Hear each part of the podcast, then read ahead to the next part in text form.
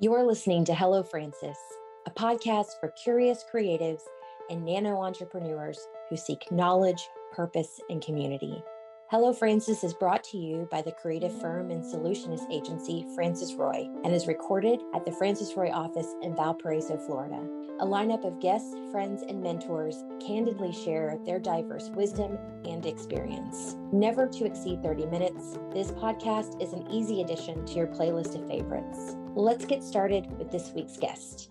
Hello, you're listening to Hello Frances. I'm your host, Shantelle Dedicke, and it's my birthday. It's August 21st, and it's my birthday. I'm not going to tell you how old I am because my grandmother says you never tell two things how old you are and your next move. So we're just going to move on from that. But it's my birthday. So I'm going to bring you an episode that honestly I've been wanting to do for a long time. And if you follow me on Instagram, you know that I am constantly cooking. It's my art form. And I wanted to share with you guys how I feed my creativity, and that is through my cookbook collection. And I don't collect things because I don't like hoarding things and I don't like having a lot of things around, but cookbooks are the one thing I just honestly, I absolutely religiously love to collect. And so I have a ritual, and that is every day on my birthday, I go to Sundog Books in Seaside, Florida, which, if if you're not familiar with Seaside, it's where they filmed The Truman Show, which is also a very kind of exciting little bit of trivia. But I go and I buy a new cookbook. And so there are three cookbooks that I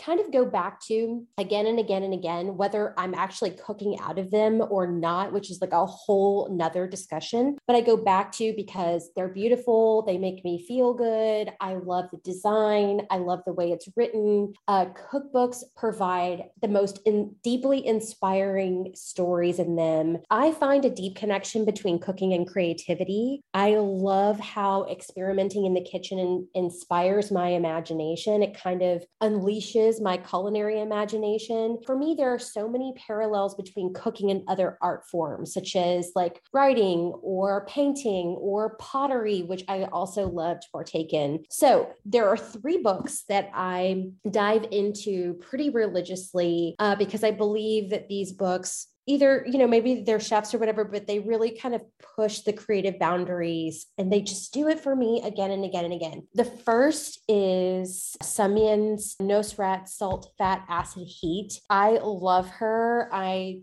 butcher her name all the time but i follow her on instagram she also has a Netflix special called Salt, Fat, Acid, Heat that breaks down those four elements into a series of four. And it's just like absolutely beautiful. But I sort of wish this is a video so that I could share it with you. But what I love about this cookbook is the illustrations. And there are all of these charts. Everything's beautifully illustrated, it's beautifully written. I love the color palette. It is a New York Times bestseller. If you watch the Netflix special first and then dive into the cookbook, you'll be like, oh my God. The recipes in here too are amazing. One of my favorite recipes though from the the series is actually not in this book and it's the focaccia so i had to go to her website to get it but that was okay. But i love the basis of it. I love how she really has an intuitive style for cooking and that comes across in the writing.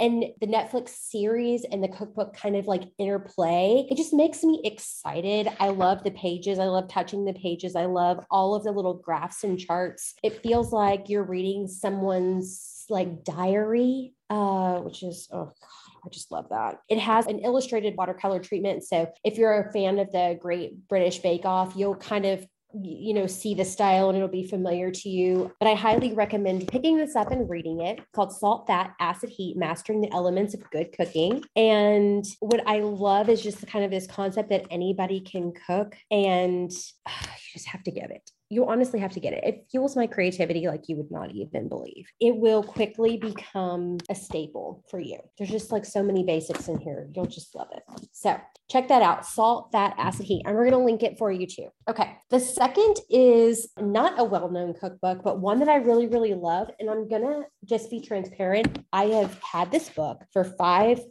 plus years and I have yet to create a single recipe from this book. And I don't know what the hell my problem is, but I just get into reading it.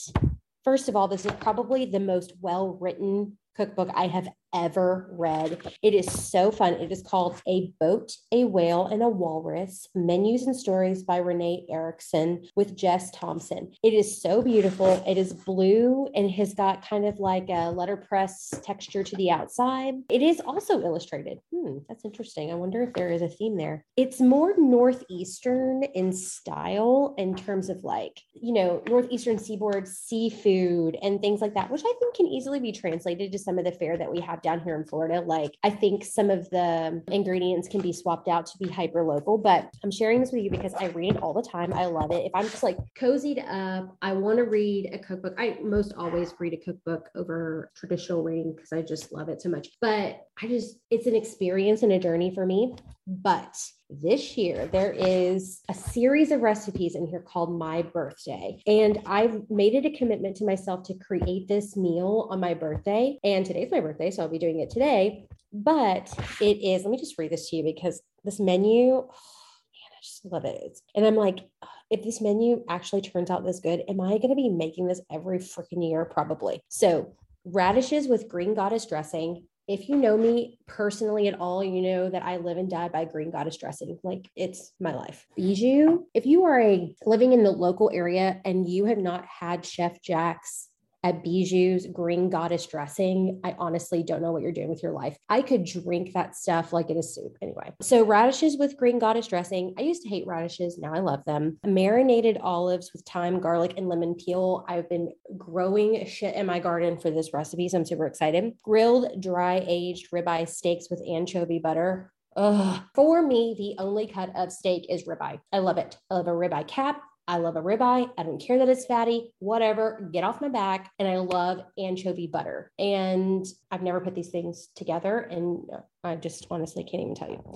It is tomato season, friends. So, tomatoes with olive oil, vanilla bean salt.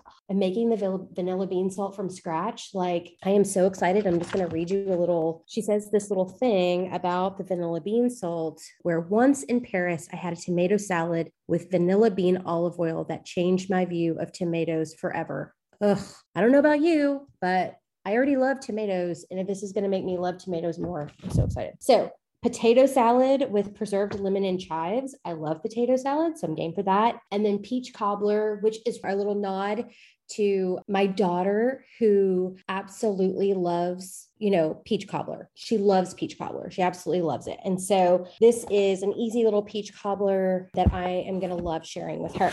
So you've got to check this out. The photography is beautiful. Okay, so the third book that I want to share with you guys, cookbook, is like my go to cookbook for creativity. And it is because it gets me right back to my roots. It makes me feel like I am cooking my culture, and there's nothing that feeds my creativity like connecting with my culture. And it is Memories of Philippine Kitchens stories and recipes from far and near. And it's Amy Besa and Romy Dorotan, and um, it's probably my all time favorite cookbook. If you are Filipino or you have a great appreciation for the Filipinos, which you should because they're amazing individuals, uh, you will know that food from the Philippines is like Oh, it is just to me, they do a really good job in this cookbook because it just explaining it, but it is like food that is borrowed, food that we stole, and food that is ours. And if you understand history, you will understand that the Philippines is kind of a melting pot Chinese, Spanish, and then uh, obviously our own native culture. So there are a lot of influences here. You will, you know, Filipinos have empanadas. If you have not had an empanada made out of a Filipino kitchen, I don't know what you're doing with your life, but you know,